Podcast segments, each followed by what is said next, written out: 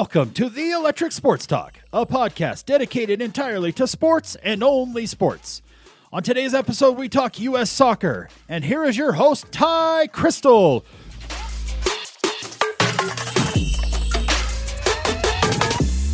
All right, how's it going, ladies and gentlemen? Nice to have you on the show today. Obviously, as the intro suggests, we're talking some USMNT today. Uh, we're going to talk about the game against Canada. I do apologize for not putting out the Martinique uh, recap, guys. I recorded it and then, for whatever reason, uh, lost it and couldn't put it out. So that's on me. Uh, but I don't think we missed a ton. Uh, you missed a ton from my recap against Martinique. It was a very decisive 6 1 win, and there was quite a few good performances. But this game against Canada might have brought us back down to earth with a couple of those people that we saw perform really well against Martinique. So uh, we're going to talk about the game. We're going to talk about positives, negatives, uh, stuff that needs to change moving forward, obviously, and we'll go over some key events in the game. Uh, not a ton of key events, I wouldn't say. But we'll also uh, look forward towards the end of the show to the knockout games and what we can expect to see moving forward, uh, what our path to the final, if that's still on the table, looks like, which uh, I have my doubts. So we'll see. So, first off, let's start with talking about this formation. Uh, right off the top, people, there's a big problem with this lineup that uh, I I noticed specifically. I don't know if any of you guys noticed, but I noticed uh, DK and Zardes both starting up top together. Uh, that wasn't going to work. That that was not a good idea by Greg Berhalter. So there's a negative right off the bat for me on this one. Uh, I just don't think these guys are too similar of players to play next to each other, and that's why I think either pairing up DK with Gioacchini or Hoppe and then Zardes and both of those guys, like you know, having one of one of each of them would make more sense to start up top because uh, they're both different types of players. Like I think having Hoppe and DK start up top in a two striker setup would make a lot of sense. I think it would work a lot better too. So right off the bat, that was bad. Uh, I didn't like that at all. We came out in this five-three-two formation. Uh, so top two strikers, DK and Zardes, as we talked about. Lletget, Busio, Acosta in the midfield. Uh, kind of expected, I guess. Pretty happy to see Busio get another start. Uh, we'll talk more about his performance later. We had a back three once again here of Robinson, Sands, and Zimmerman from right to left. Um, excuse me, left to right. Left back Vines, right back Moore. In goal was Matt Turner. So, uh, other than the two striker setup, I didn't mind the lineup. Uh, I was good with Vines being put in for uh, Bello from the last game against Martinique, and like I said, happy to see Busio starting in the midfield once again. So um, the game started off really well. I'll just go over some key moments here. The game started off really well. Obviously, a quick goal puts the U.S. in front uh, in the first minute. I believe it was the either the fastest uh, goal in USMNT history or the fastest goal in USMNT history at the Gold Cup, one or the other. Uh, but I, I do think you know fastest ever for the team, so that's very big. Uh, it was a nice bit of play, honestly, from Kellyn Acosta, who I must say disappeared later in the game, but this was a nice piece of creativity from him that we don't often see on the offensive end. He's much more of a defensive wrecker at times than a creative midfielder. Um, but, you know, it kind of come off of him getting tackled off the ball, then recovering. Busio looked like he was going to maybe take a shot, uh, but Acosta instead just like lifts a nice ball out to. Oh, that's my phone. Lifts a nice ball out to the left side of the box where Lletget just puts in a nice low cross into Shaq Moore at the back post. Free run. Uh, you could tell that maybe Lletget was going for one of the strikers, uh, and it ended up missing for whatever reason. And then Moore doing his job, being at the back post, slots at home. Uh, U.S. up 1 0 early. So it was nice to see. After this, though, it got really, really hard to watch this game, especially for me. So, this, a little more about the formation as the game started to go along that I noticed is that it was a back five in defense, and it was a 5 3 2 in defense.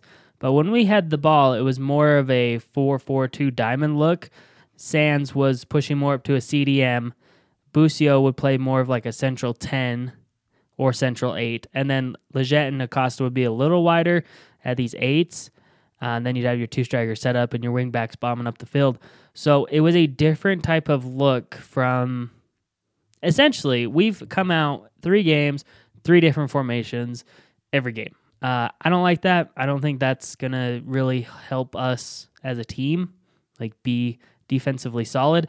So we got to stick with one formation here and just move forward with that formation for however many games we got left in this tournament. Potentially three. Um, the way it's going, who knows if we we'll get past the next one. Uh, but but I don't like the constant changing of formations. Like just pick one, stick with it. I think that's a big reason why this game was a struggle is because we were playing different formations and sure you can train that in practice sessions but it's totally different being on the field in front of opponents that are trying to get the ball away from you. Like it's it's totally different. So you can practice all you want. It just is different when you're in live play. So if this is the formation we're going to go with in the next game, then let it be that. So I'm sick of these formation changes. Uh, I did, you know, like the three four three in the Martinique game a lot better than this. This just didn't. I. This just wasn't my favorite. So uh, let's talk about uh, other key moments was the 30th minute. Uh, we had a water break. Well, everyone had a water break, and it was just completely. that game completely turned around for Canada. Uh, their coach got into them, told them what was up, uh, gave them some advice, I think, to help us or to help them break us down more. They started to play wider. They started to get more down the wings and be more dangerous uh, down those outside wing spots. Uh, we got lazy, I think, and we were really flirting with giving up a goal before halftime. That last 15 minutes of the first half was bad uh, from the U.S. There wasn't a lot of bright spots. Uh, the defenders played their asses off for the last hour of this game to not concede a goal. Uh, there were some very shaky moments. I mean, there was only like two dangerous moments, really one that I can think of, and it was in the 65th minute Vines and uh, Zardes combining down the left side, and Zardes just totally, I don't know, kind of messed it up. And Cannon hit a ball that was a shot, but they didn't record it as a shot, I guess, and it deflected off of Busio. I, I was like, man, this is bad. Uh, it, it wasn't very good from the U.S. in the second half at all. If it wasn't for players like Sam Vines and Robinson in that second half, I'm pretty sure that we would have got scored on. Uh, and that game could have ended in a draw, or maybe we could even lost that game after going up 1-0 in the first minute. So honestly, there was, wasn't a lot of key events for the U.S. that uh, I need to talk about in the second half because it was poor.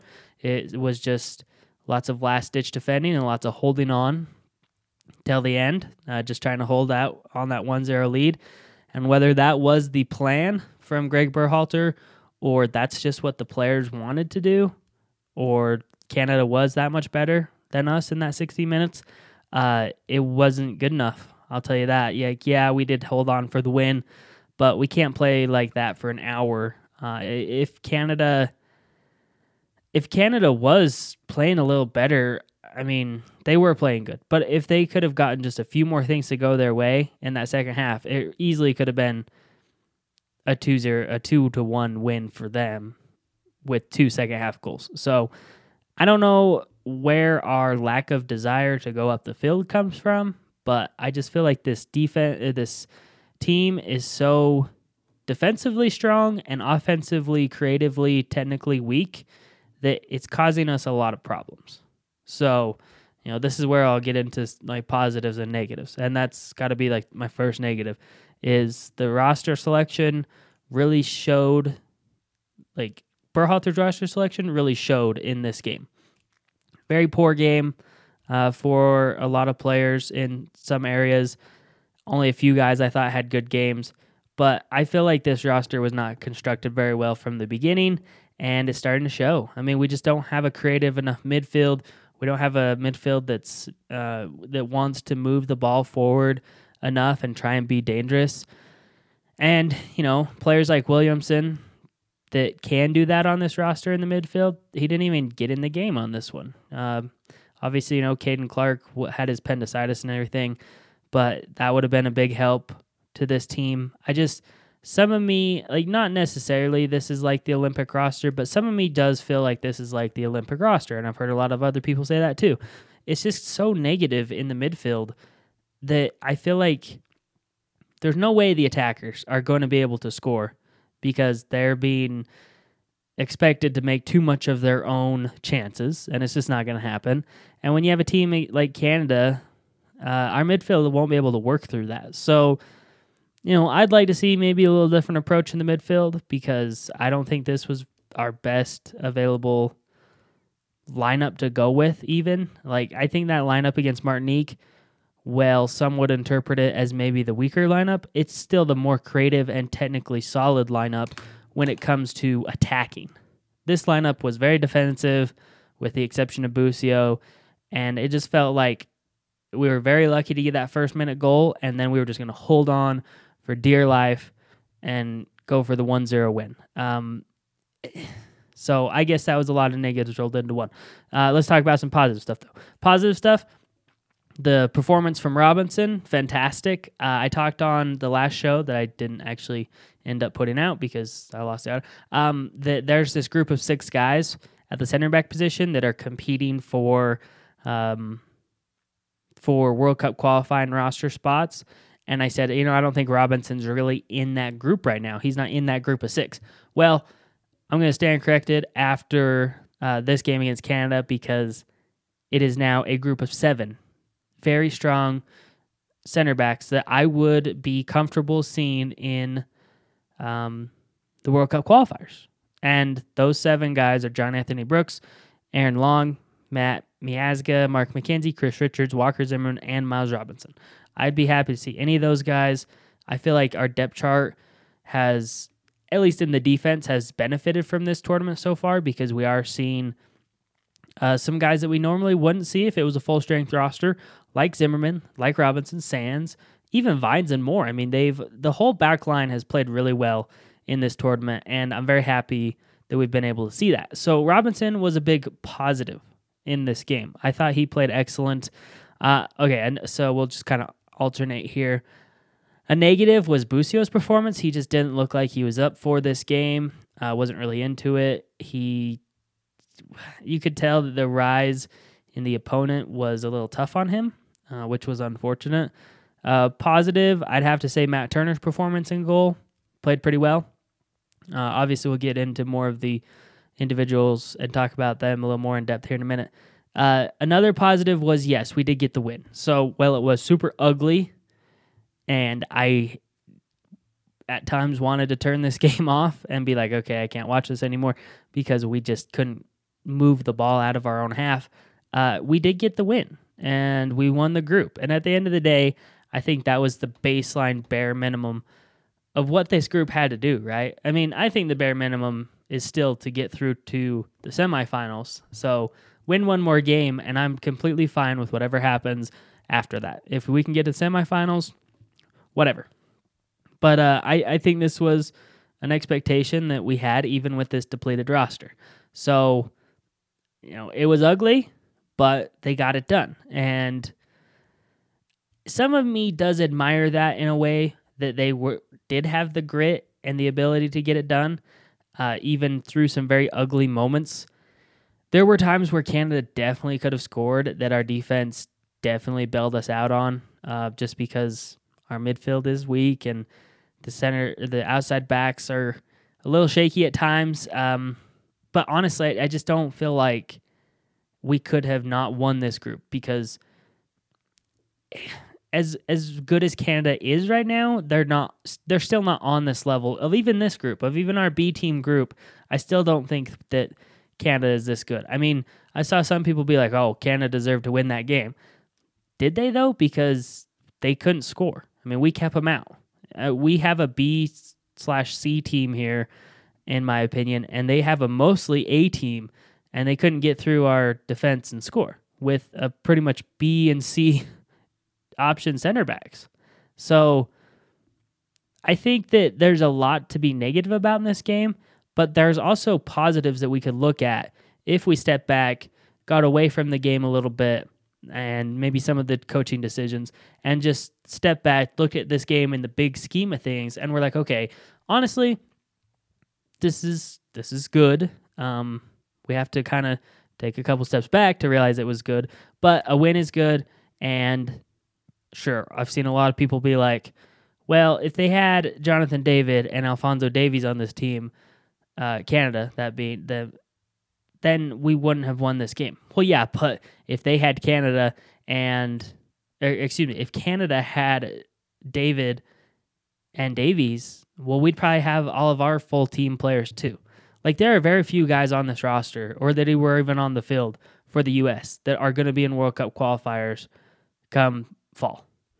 So I don't really get the whole like, oh, Canada with these two players is so much better. Yeah, that's true. They are, but we are so much better with all of our players too. Like this is not even close to our best lineup. And I maybe say with like three guys on this whole team would be on the 23 for the World Cup qualifiers. so just think how much better we would play if it was our best players. And we still hold on and grit out the the win against a Canada that mostly has an A team lineup here, and we have a very weak lineup. So, you know, I'm looking for the positives as much as I can. Whether you agree with that or not, you know, that's up for debate. Uh, last negative I want to talk about Jackson Yueill got subbed on late in this game. I'll talk about it now because I'm not going to talk about it later. I don't know why the hell he even saw the field. We were trying to protect the 1 0 lead. He doesn't help in the defense. Uh, we couldn't get out of our own half. He doesn't help with advancing the ball, and we were under constant pressure in the in the second half, and especially the last 20 minutes of the game. So what what is he going to do? Because he doesn't provide anything at this point for the U.S. So that's all I'm going to say about him early in the show, just to get out of the way, because I the fact that Williamson was left on the bench really kind of pissed me off. So, anyways, uh, let's talk about the individual players then. Now that I've tried to find some of the positives for you guys and pointed out a few negative things. I mean, I'm sure there's more negatives that we can talk about, but I don't want to get too carried away on it. Uh, it was really, at the end of the day, just what the U.S. needed to do to win the game, get out of the group. Mexico won on their side of the bracket, so that means we avoid each other potentially until the final if both of us can make it there. At the rate we're going, I don't know if we're going to. I don't know if they're going to. They look shaky against El Salvador. We've looked shaky against Haiti and Canada. I mean, they didn't even look good against Trinidad. So honestly, like Jamaica's been one of the better teams in this tournament. Canada's looked pretty good at moments too. I mean, I don't know what's going to go on in this tournament because Mexico and the U.S., who are presumably the favorites for this type of a tournament, haven't looked that good. so I, I'm not really sure what to expect, honestly, because these knockout stages could do anything, really. I mean, Honduras, Jamaica, Costa Rica. You never know what's going to happen in the knockouts. So let's talk about some individual players. We'll start in goal, go through our defense, work up through the field. Uh, all right, so Matt Turner goal, he came up with what I would say was about three saves. Officially, they credited him with no saves. I don't know what they were watching, but there were multiple saves he made, I thought. And a great one in the fourth, early on in the game, uh, that he just brought into his hands from a corner uh, a free kick corner type of thing uh, off of a header from Canada. Uh, the 46th, there was a terrible moment from Pines. He got a save. 48th, he got a save. Uh, I don't understand why he didn't actually get credited with any saves, like officially. And in the 94th, there was a shot from outside the box that he dealt with pretty easily. It was the last moment of the game, essentially. And, you know, a lesser goalkeeper might not get that one. So, a really good performance from him that was kind of bailing out. He was kind of bailing out the defense at times for their poor defending. Uh, mostly, you know, I'm going to be nice here. It was mostly Pines that was the poor defender. Uh, but what do you expect? I mean, the kid come on in a huge game, hasn't had hardly any experience, and you know, you just threw him into the deep end here. So uh, Turner did his job, kept the clean sheet and I'm very happy that he did because he deserved a clean sheet against Martinique. Uh, unfortunately, you know, U.S. has not really given up a goal in the run of play. So in my book, uh, Turner's got three clean sheets and perfect this tournament so far. So keep it up, man. You're doing great. Uh, with that being said, he looked better with his feet than he did against Martinique. You know, this is the big knock on Turner. I think he's got all the athletic ability to be a good goalkeeper, to make shot stop, uh, to make great shot stopping saves. But I'm concerned with the play of his feet right now. I think he's in the mix for. There's about five goalkeepers I think that are in the mix for this World Cup qualifying cycle uh, to be there constantly, whether they'll be playing or just on the bench. But he's in this group of five. Um, him, Steffen, Ochoa, Horvath, and Sean Johnson are the five goalkeepers that I'm very comfortable with at this point. Uh, Sean Johnson less than the other four, but that's that's what I think Turner is doing. Is he's inserted himself into this this uh, World Cup qualifying conversation.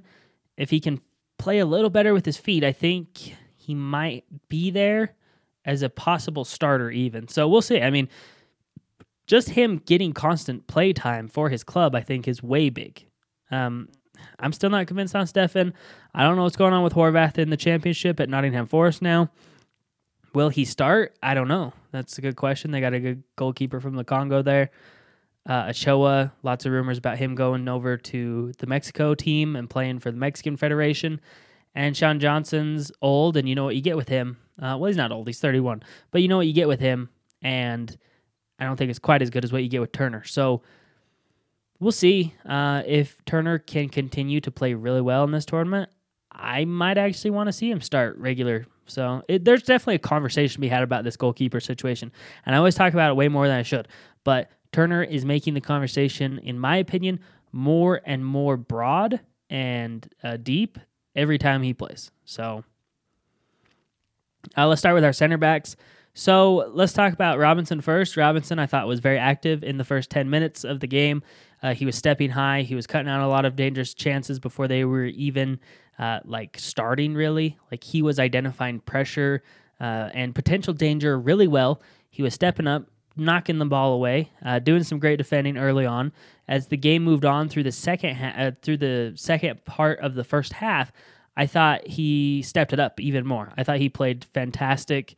He was taking care of everything. I mean, there are very there is not a moment I can actually think of in this game where Robinson put a foot wrong, made a bad play, really hardly did anything wrong in the defense. Uh, he committed two fouls.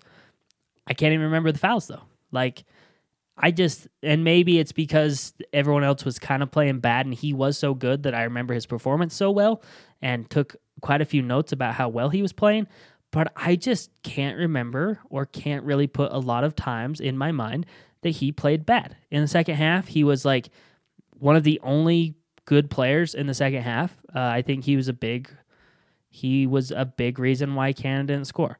He's really inserted himself into this top 7 for the for the center back World Cup qualifiers. I think that I feel comfortable with bringing him on and having him as as a potential center back. So you know, it kind of feels like there is this.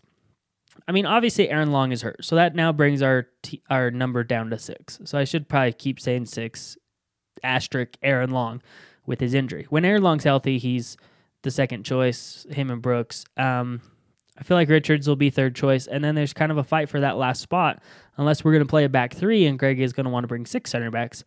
Uh, then Sands gets added into this conversation. So yeah, I mean I'm interested to see what happens with our back line moving forward. I'm almost thinking that maybe we have the personnel to do this back three with these wingback type setup now that I kind of see. You know, we got Robinson, Antonee Robinson, we got Dest that can play wingbacks potentially. We get McKennie and Adams in the midfield. Put Sargent, uh, Reyna, and Pulisic up top. Maybe run that 3 4 3 type of formation. I don't know. I'm I'm kind of coming around to that idea. So, uh, but I think it's because the center back play has been very strong in these last couple games. Well, all three games. So I think that's kind of why I'm coming around to it a little more. Uh, Sands, another pretty solid game from him. Uh, didn't do a ton noticeably wrong. Uh, then again, I don't feel like he was as noteworthy as he was against Martinique. Uh, he definitely connected passes and took care of pressure when he needed to. He stepped to balls that he needed to. Uh, there was a few shaky moments late in the game, but he did what he had to. Maybe relied on Matt Turner a little too much. But honestly, Sands played pretty well. Uh, once again, I think that I'd rather see him at the sixth position, backing up Tyler Adams, because I think that he can do the job similar or most similar to Tyler Adams compared to so far anyone else that we've seen play that six. I mean, Yueill's definitely not going to do it. And I was kind of like okay with seeing him. Now I'm off that train. I don't think Busio can do that role as well as I was hoping he could. Uh, not yet, at least. Uh, there's not a, uh, you know, Otasowie's really young. He's not playing very much at Wolves. Johnny, uh, I don't think he can do that. So I like Sands right now. I think that he might be one of these guys that is putting in the mind of Greg Berhalter, hey, bring me along. I can play multiple positions. I can play a unique role, maybe even for this team. And I like where James Sands is at. So uh, Zimmerman, he didn't play very much in the game, so it's really hard to say. Lots of people think that that was a penalty from when he got injured. Uh, I disagree. I don't think that was a penalty. So the only reason I think he got dragged down and was falling into the Canadian player was because the Canadian guy grabbed his arm, pulled on his arm, and then Walker's falling at that point, and then his momentum is carrying him forward.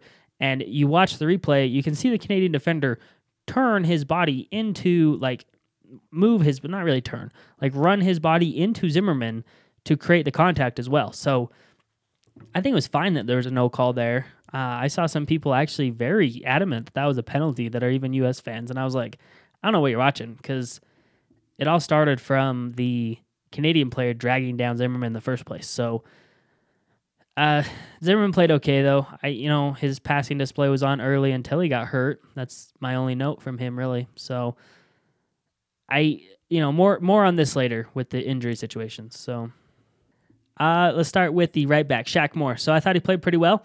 Uh, obviously got the goal. Um, was kind of quieter after the goal happened. Uh, I think he just got into the defensive mode. They were trying to secure this 1-0 lead.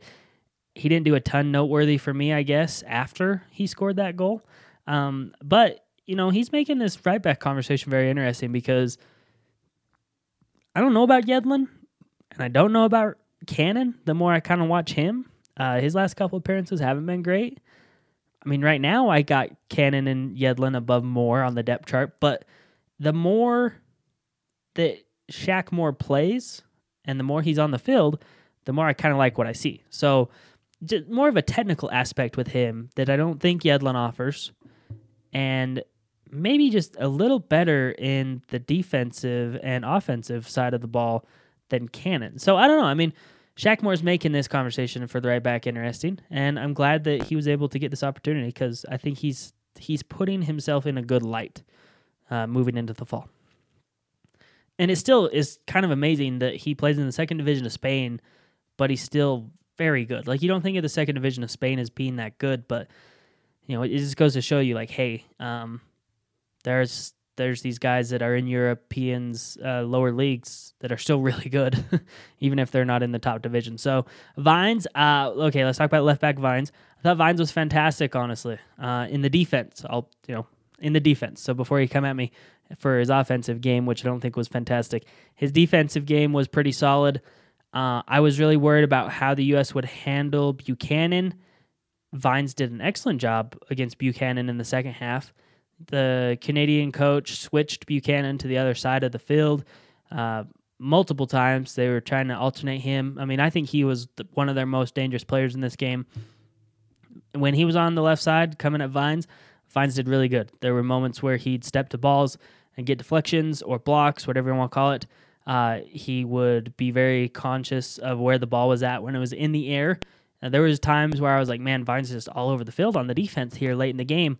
And other than a few moments on offense that I would really like to improve with Vines, this is why I still think that Vines is a little better than Bello, is just for his defensive stability. Uh, I don't know if Bello's going to bring that much more in the offense compared to Vines, but Vines is definitely going to bring more. Sorry, I don't know if Vines is going to bring that much more in the offense compared to Bello, but Vines is definitely going to bring more in the defense compared to Bello.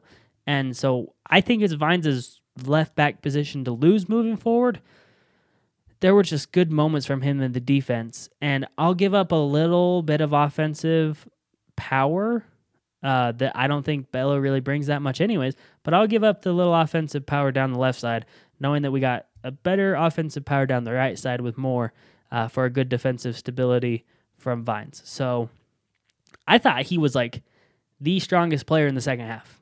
Between him and Robinson down that left side of the defense, they were they were on point in the second half and looked very very good. So other than that, uh, everyone else was kind of trash in the second half. So the defense as a whole, uh, I got to give pretty high marks to. It was a bend, don't break situation. They didn't break. There were times where I thought they were going to, and they easily could have. But the defense as a whole played pretty strong in this game.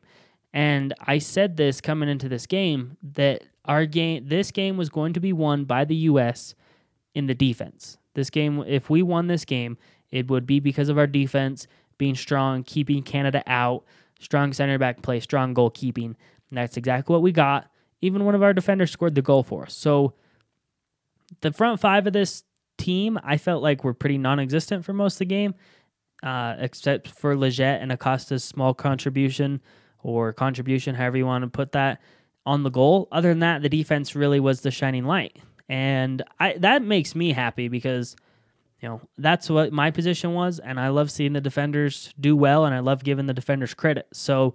All six of these guys in the back of the defense, including Turner and the goalkeeper, I'll keep, I'll include him with the defense. Great job, guys! You played really fantastic. Uh, yes, there were shaky moments, uh, and I know we haven't talked about Pines yet in depth, but there was a very strong presence down that left hand side all game. So very very well done in the defense. Couldn't be happier. Um, maybe could be happier. I mean, if Zimmerman didn't get hurt, I'd be happier. we'll put it that way. Uh, so let's talk about Pines then. So Pines was a young, inexperienced player. Uh, he come on in the 15th minute. You could tell that he was pretty energized and ready to go because in that first 30 minutes of the game that he was in, he actually played pretty well. There were moments where he stepped uh, and rooted out some danger that I thought was impressive. And I was like, okay, I'm impressed so far. I'm surprisingly impressed, is what I wrote in my notes. And I think that was a good description of his first 30 minutes. Second half come around, he made a couple mistakes uh, very early on in the first half. He tried to pass a ball back to Sands, like a little lofted ball back to Sands. And Canada was all over it. Turner bailed him out with a good save. Uh, I think that there was a potential penalty on him in the second half as well. Uh, and I think we kind of started to see some of the problems we have with Pines when it comes to him being a national team player. Uh, he's just not developed enough. His defensive stability quite isn't there like we saw or have seen from some other players around his age group. Uh, and I'll come back to this, and I'll keep coming back to this. I feel like Justen Glad, even Henry Kessler, are much who are like the same age, uh, are much more defensively solid than Donovan Pines. So, you know, I don't want to knock on this kid too much because he was put in a really big situation in a big game, and it was unfair to him because I don't feel like he should be on this roster in the first place. I think this is Berhalter's fault when it comes right down to it. But the kid was put in a big situation and he had to perform. And there were moments where he did really well. There were moments when he didn't do very well. And we'll call balls and strikes here. Um, I don't think Pines is a, on the level of the national team. I think Glad and Kessler are maybe on the edge, obviously. Uh, but for what Pines needed to do, he got it done. He he did it well enough uh, he didn't. At the end of the day, none of his his mistakes ended up in the back of the net. And honestly, that's about all I could have hoped for with Pines coming on in a late, uh, in a last second injury replacement. Probably didn't even expect to get into this game at all, if any, maybe the last couple minutes. But the kid put in a fine performance. So bravo to that guy because that's the hardest position I think to be in is to come on for an injured guy right after the game has really gotten into the swing of things and you are put in this big situation. I mean, he did well enough, so we'll take it. Uh, do I want to see Pines more? Hmm, probably not. Maybe in some January camps with just MLS guys, you know, because he's a fine MLS center back. Acosta, Lletget, Busio. We're talking about the midfield now. Acosta, uh, he was pretty tough in this game, I thought.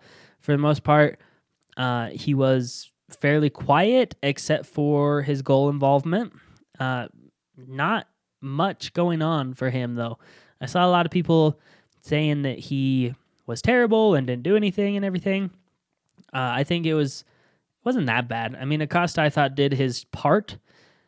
He played the defense about as well as you expect from him. He was a little more active in the offense, I thought, in the first 15, 20 minutes of this game, and then he wasn't. He did get subbed off at the 74th minute for Roldan, who was even worse than him. Uh, but Acosta didn't do a ton. Like Acosta was there, he played solid, I thought, uh, but he didn't play that great. So I think people are unfair to Acosta sometimes. I thought he played fine. Busio, uh, not as strong in this game. Uh, I had high expectations when I saw him in the starting lineup. Very happy that he was here. Biggest problems though is he just uh, well he is still quicker in decision making. Well he is still you know better in his passing ability and his range. He's still young. He's still small in his size and stature. He's still growing up uh, when it comes to the type of player he is. Like this kid's ceiling is is very high, and he's still got a high level to play at one day. I think. Um, so we can't be too hard on him for this game. But once again, caught a call balls and strikes here, and this guy uh, Busio did not play as well as he did against Martinique, and you can expect that, right? Canada is much better than Martinique, but I thought he was a bigger miss in this game than Lletget and Acosta, and that's disappointing for me to say because I was very excited to see Busio. Uh, I I wanted to see him after that good performance that he had against against Martinique, and unfortunately, um, we didn't get to see that. Uh, another big problem I had with Busio, and this isn't necessarily Busio's fault, obviously, but he wasn't taking the corners. He wasn't taking any of the free kick opportunities. He wasn't, you know, no set piece stuff was was his responsibility, and that's a Greg problem. Honestly, that's a Greg Berhalter problem, and I think that's the wrong way to go about it because Busio's uh, inconsistency, yes, on the set pieces in the last game against Martinique are still better than what Lletget offers. Lletget just is not as a non-starter at the uh, at the corner set piece, whatever you want to call it, situations. He just he doesn't offer very good service. But Berhalter insists that he takes it anytime he plays, and I don't understand. So I wish Busio got to do that. Maybe that could have got him more into the game and a little more involved and more confident. So Lletget, uh, yeah, he had that nice assist. Uh, he got the captain's armband when Zimmerman got off the field, and he did the corners. Um, I don't know. Lletget wasn't very good in this game. I feel like he was just kind of there. Uh, so this is how I felt.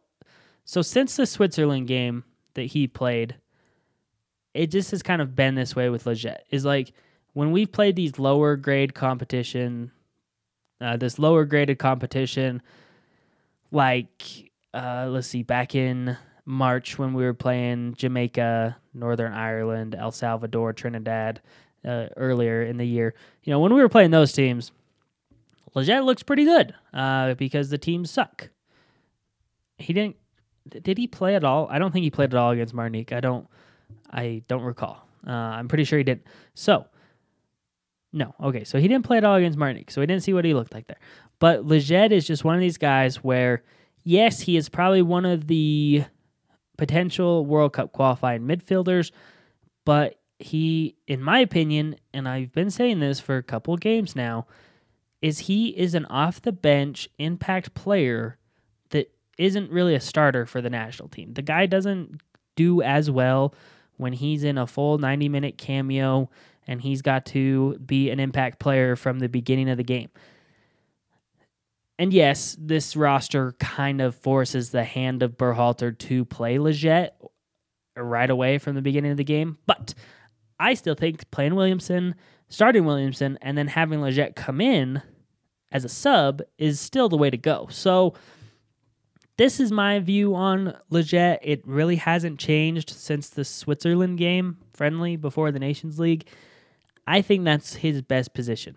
He's a very much of a borderline uh, World Cup qualifying player for me at this point. If guys like Williamson or even like Julian Green or Pomykal were able to come in and impress before the World Cup, the World Cup qualifiers, Lletget might not be in there. So he's right on the border for me, and performances like this aren't really going to help. I don't, and a lot of my frustration doesn't really like isn't really directed to the players necessarily. It's really directed towards the coach because I don't feel like he knows what he wants to do at times, and it makes our players unsure of themselves as well. So, you know, I'm not on this get Berhalter out yet thing that I'm starting to see more and more, but it's he's definitely not the best at evaluating the talent, calling in the right players, and then starting the best people that I can see at least, right? And we all got different opinions. And yep, opinions, as I've heard, are like armpits, buttholes, whatever you want to say. Everyone has one. Most of them stink, if not all of them. So, uh, you know, I I know that we're not the coaches. I know that Berhalter sees different stuff in these camps and everything that he has that we don't get to see in the training sessions and stuff. But just from what I see on the field, I don't know if he knows what the hell he's doing sometimes. So, you know, I used to think that he is deliberate in some of the things he does, and he's kind of like this evil genius that is stupid at times, but at the end of the day, he's still an evil genius. And now I'm starting to come around to the fact that I don't know if he knows what the hell he's doing. Uh, the roster selection was horrible. Changing tactics every single game, terrible. Changing formation, can't land on certain players that you want to play uh, in the midfield. Like it's just is driving me crazy. So I'm not trying to rag on the players as much as I feel like I am, but Lletget wasn't very good. Acosta could have been much better. Busio was poor. I mean, this midfield three was pretty bad. Compared to the defense, the midfield was terrible when it comes right down to it. Like comparing them is like an apple and an orange. It's it's not even anywhere close to the same thing, right? So because one was so bad and one was pretty good. Um, but I feel like the tactics and the roster selection, that's what's killing this team right now. It's not necessarily the personnel, um, it's the coach selecting bad players to play with each other.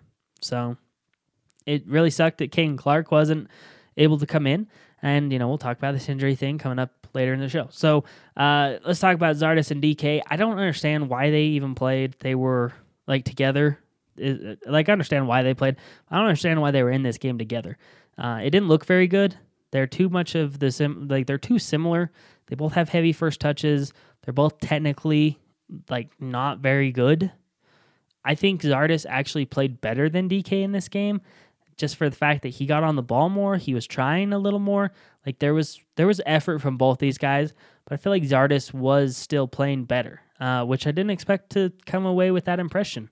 Um, Dike just didn't impress me today. Like he was sloppy on his first moves. He wasn't finding the space as well. I think having those two guys up there together, trying to run into spaces or hold the ball up, like they didn't really know how to play with each other because, hello, we haven't done this. Freaking Berhalter's driving me insane. What is he doing? Um, like, we're going to change a formation before the biggest game of the tournament for the third time now in this tournament. And yeah, you guys go figure it out in live play. And like I've said this, I don't I don't care to win the Gold Cup this time because it's really about the World Cup qualifiers. But when I say I don't care about winning the Gold Cup, it's mostly like symbolic. Like, well, hell yeah, I want to win this thing. Of course, I want him to win. And it's like Berhalter's taking this thing too serious, this tournament as being an experimental process too serious. What's he doing? choose a formation, choose some players, be done with it. but no, no, he can't. Uh, when you play the same type of strikers up top, it's just not. It's just not gonna work. I why wasn't Hoppe in earlier or playing more?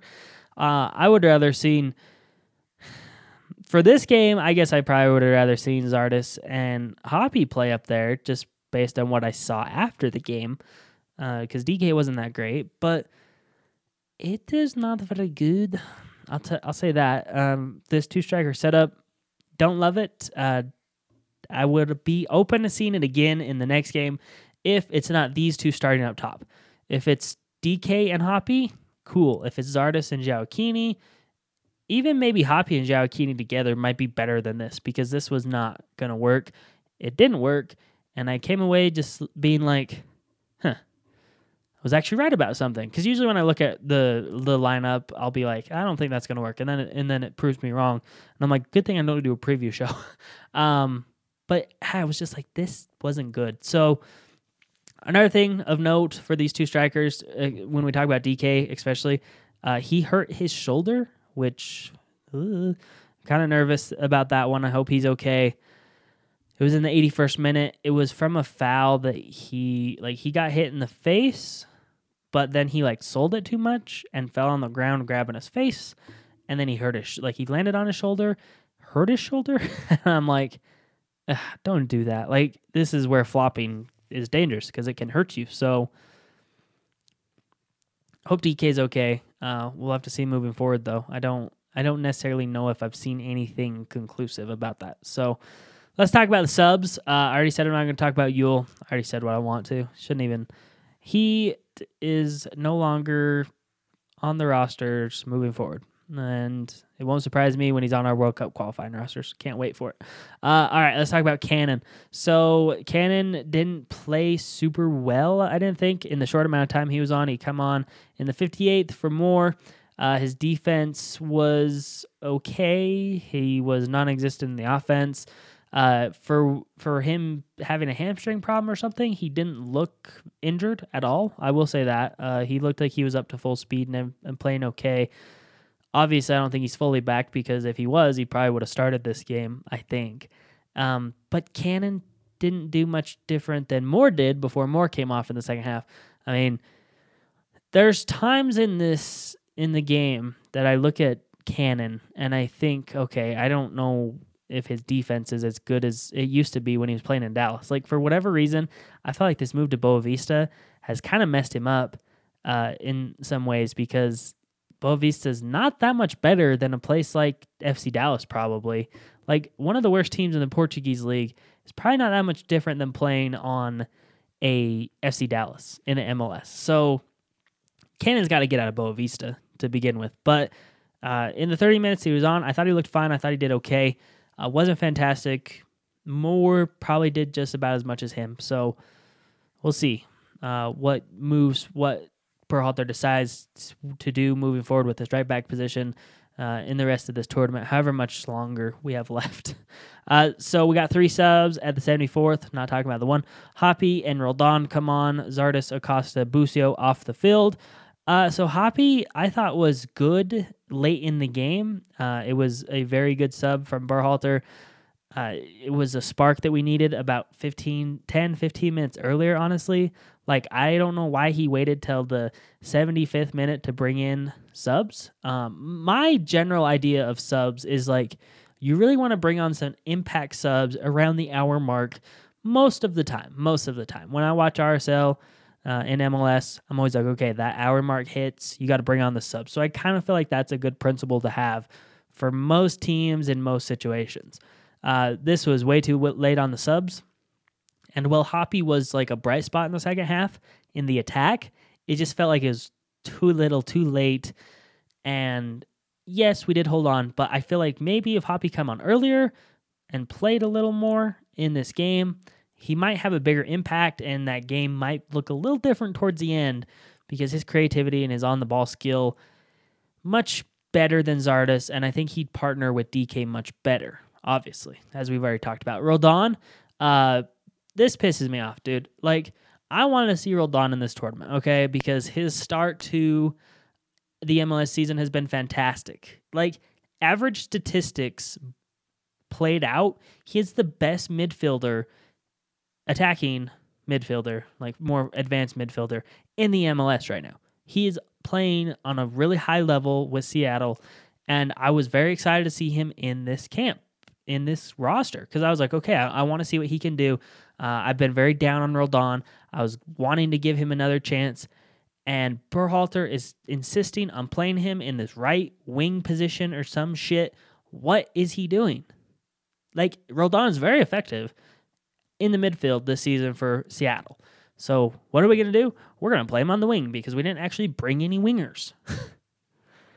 the I the level of absolute craziness from this coach in this game uh, blows me away. No Williamson brings on Roldan to play out wide. I like he went back to the 3-4-3 late in the game. For the last 15 minutes, we like changed the formation again. What the hell? so if you haven't figured out, Roldan didn't look very good. Uh, I don't really think this is a Roldan problem. A lot of people are crapping on him right now. Yes, he didn't play very well, but he's playing out of position, guys. He's not even in his natural position. This one, once again, is on Greg. Terrible roster selection, forcing guys to play out of position. I mean, Hoppe was playing on the left wing. He wasn't really like a secondary striker. We changed this formation late on. That didn't make any sense. And I just feel like it's not letting these players that we need to look at and evaluate because maybe Roldan is better this season. Like he's playing at such a high level for Seattle that I'm very interested to see what he could do in the central midfield position with the US in a tournament like this. But no, we're not going to see it because we have no wingers and we're going to change the formation late in the game. I'm sick of complaining about Greg, but Greg, you're not selecting the roster well enough forcing dudes out of position, and that's why Roldan looked like crap. Say what you want, but in my opinion, that's why he didn't look very good. I want to see him play more central. When he came more central against Martinique, he was more active. He was much more attacking minded. He played much better when he was more central in the second half against Martinique. Why in the hell is he playing a right wing position? Because that's like his secondary position. I don't give it. okay, Point being, though, the subs were too late and they weren't effective because bringing on Cannon, Yueill, Roldan late in the game, I mean, sure, I guess you held on. You were trying to get the win at the end of the day. That's what you did do. But we couldn't move the ball still. so I don't really know why Williamson was left on the bench. Uh, I wasn't super impressed with that. And Gioacchini, I think, could have helped out the team more compared to Roldan, just based on Gioacchini being put on that right side as a winger, right midfielder, whatever, compared to Roldan. At least Gioacchini is more familiar and probably more suited to play that position than Roldan. So my frustration is not on the players in this game. It is very much on the coach. Uh, I, that's where I'm going to put a lot of the blame. I just think it was very poor it was a poor decision to do a different formation. It was a poor decision to uh, start off with the personnel in the attacking half of the field that he did. The midfield is weak.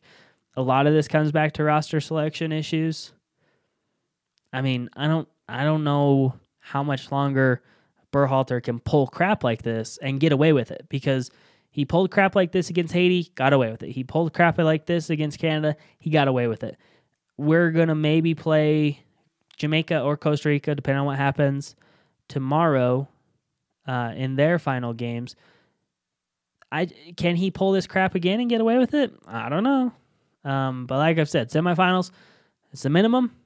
If they get there, I won't be super pissed. I mean, I'll still be mad because I want this team to win and do well, regardless of of the situations or the personnel or whatever. But I just don't think that you're going to be able to play a Jamaica and do this crap and get away with it. So I don't know what we got to do. I mean, is it really going to take us having the best team available to us to get this together and play as well as we did uh, against Mexico at times? Or is this what Berhalter is? Because I, I'm still trying to figure it out on some levels. Like sometimes I look at what Berhalter does and I'm like, that was, that was pretty awesome.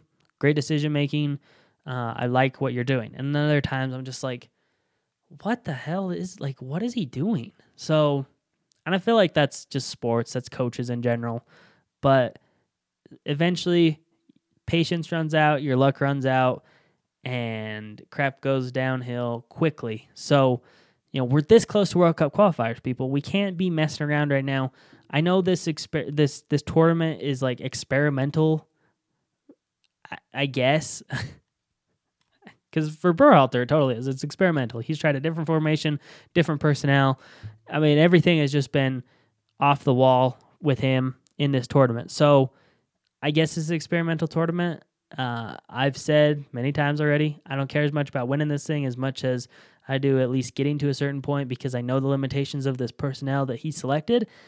Uh, but he doesn't have to make it this obvious that he's not trying to win. So, because we're actually seeing some good performances from some people. So, um, that's that's the next thing I want to talk about.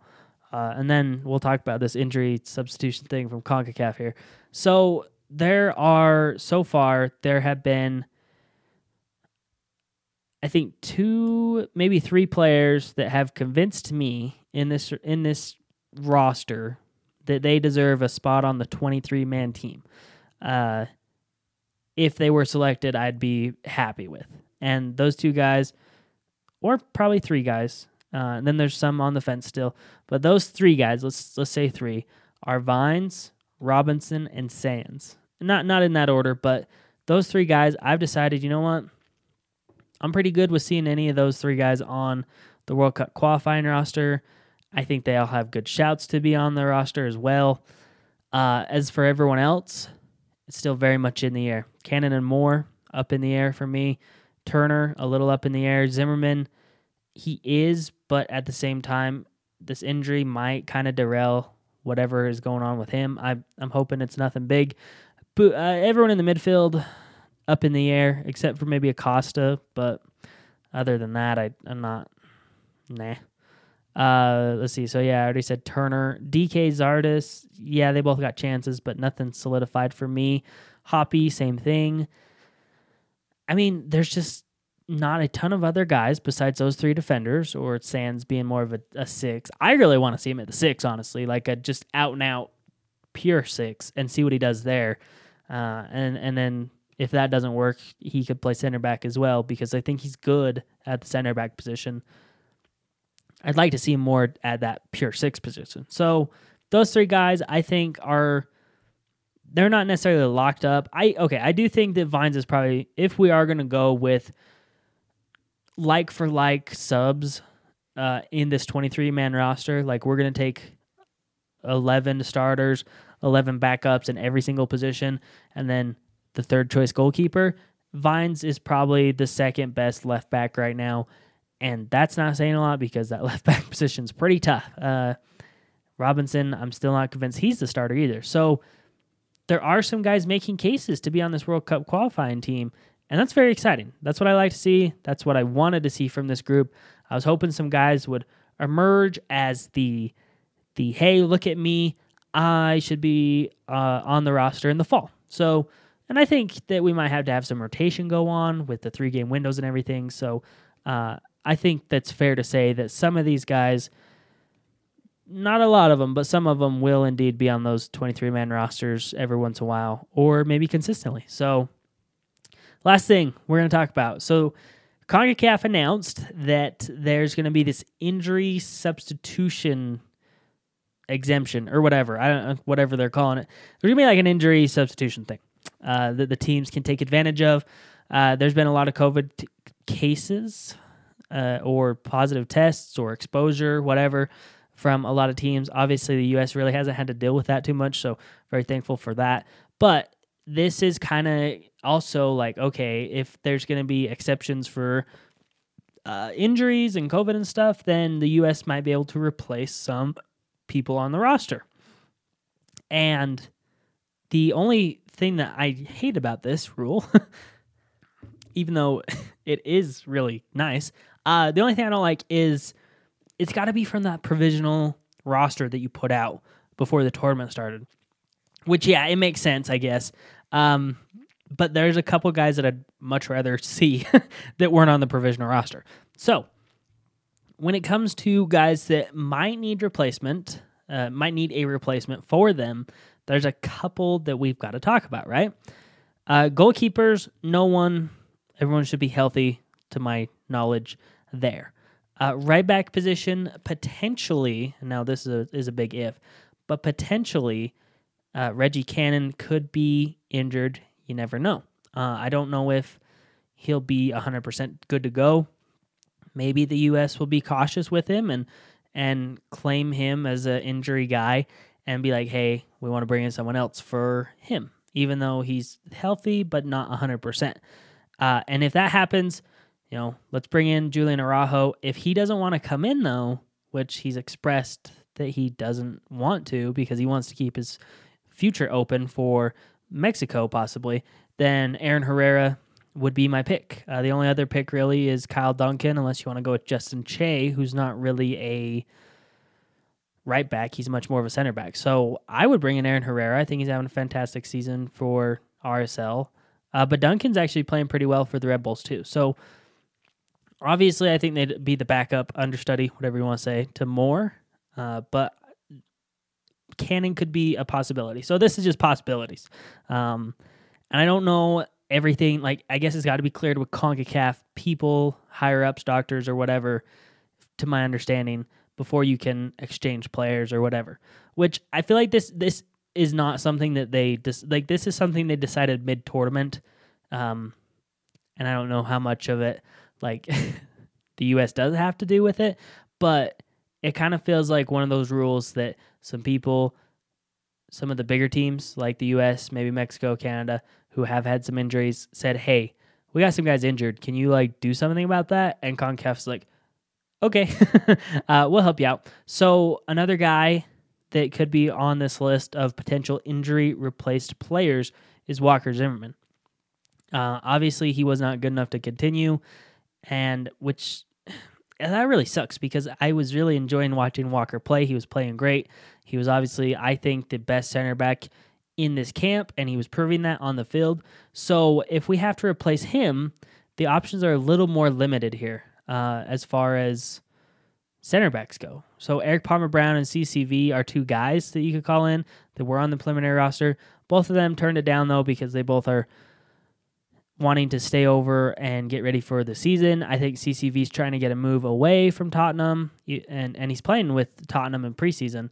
And then EPB, I think, is working on another loan move, possibly away from Manchester. So those guys off the table right away. That really only leaves you with three options, none of which I'm super jazzed about. Uh, but it's Justin Che, Henry Kessler, and Austin Trusty. Now, when you compare, now I say this because I say I'm not super jazzed about those options because when you compare them to Walker Zimmerman, all three of them are definitely downgrades. And I don't know if someone like EPB would be as huge of a downgrade as I feel like these other guys are. And, you know, that might be a little rude, but whatever. So, with that being said, I mean, just based on form, I'd bring in Trusty. You could even bring in Justin Che. Uh, but if we're going to continue this back three thing, formation, uh, back three thing, this back three formation, you got to bring in a kind of competent center back there. And I don't know if there's a ton of great options. So I'm hoping Walker's good. I wouldn't really love to see him replaced. So uh, when it comes to the midfield, I think everyone's good in our midfield um, that I can think of. I mean, I guess we can cross our fingers and hope Jackson Yueill has like a you know slight ankle injury or something. Not because I want him to, but just because I don't want to see him play anymore. Uh, but I think that we should be good in the midfield. No one we got to worry about there. The only one we have to worry about is Paul Arriola and the wingers, which we don't really have any wingers, anyways. So, uh, but if if we brought in a winger, uh, I say you either got to bring in Cade Cowell or Chris Mueller, which would give you much more of a winger type feel. Probably Mueller more than Cowell, of course. Uh, and then striker DK's shoulder. I don't know what's going on there uh, that could be a big problem. So if his shoulder's not good to go, uh, I'd like to see Pepi or Cowell as well. You know, Cade Cowell and Chris Mueller would be good for me. Uh, you bring in someone like Mihailovic or Pomykal to play on that winger type position as well. So just keep in mind, guys, there are potentially four, maybe solidly three uh, guys that could be replaced on this roster. Depending on how bad DK's injury is to his shoulder, and then Zimmerman as well, depending on how bad his injury was. Those guys could be replaced. Cannon, he looks good to go, but he could be replaced. And I think if this rule does happen where you can replace players, Arriola will definitely be replaced. I don't think he'll he's ruled out for the rest of the tournament, I think. So and I say this as well because they're like uh the kind of conspiracy behind this injury substitution rule. Uh like Chucky Lozano got hurt for Mexico, right? One of their best players, and they're like, Hey, uh can we bring someone in? And the US is like, Yeah, let's do that. That's a good idea. So this was definitely something I don't think CONCACAF was anticipating on doing. But I do I honestly I do like the idea of it because you got through that group stage. You just played three very tough games for most for most teams, if not every single team, was just through three really tough games. You picked up some injuries, you had some COVID exposure, um, maybe even some positive tests. You got three more tough games to go. Yeah, bring in some subs. Like I like it. So, uh, and I do like it because it'll benefit us if it is indeed uh, going to happen. So we'll take it. But uh, yeah, I think I think that that's something to keep in mind, guys. It's something that could happen. Uh, looking forward to our next opponent. It's Jamaica, Costa Rica. Whoever wins that game, I think will play the loser. Uh, but I think as it sits right now, we're matched up against Jamaica because uh, Costa Rica is at the top of the group with six points on goals scored. Uh, so essentially, if they draw, then Costa Rica goes through and we'll play Jamaica. If the Costa Rica wins, we'll play Jamaica. If Jamaica wins, we'll play Costa Rica. So I'm personally hoping for Costa Rica in the next round. That I know, I know. Uh, I I hate being the guy to be like, oh, I don't want to play them, but uh, yeah, I would much rather play Costa Rica at this point. I mean, we saw what our B team, B kind of some A team players did against them in that friendly in Salt Lake. I think it's a similar type of team that they brought, and with a few exceptions.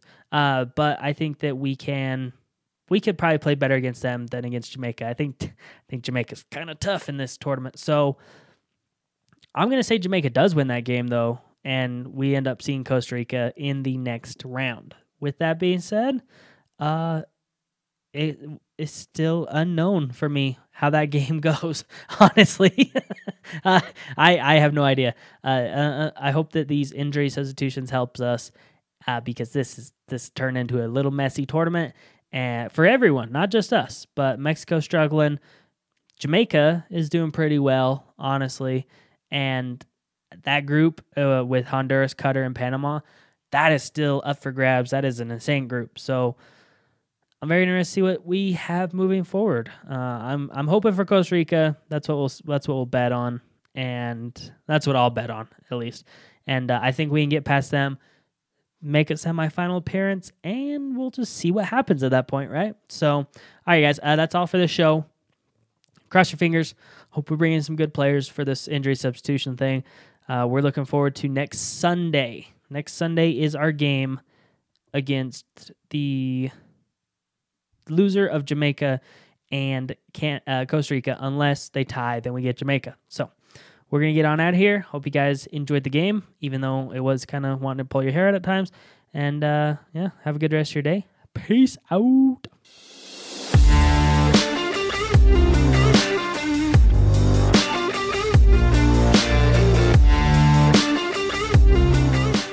Thank you for joining us on this episode of the Electric Sports Talk.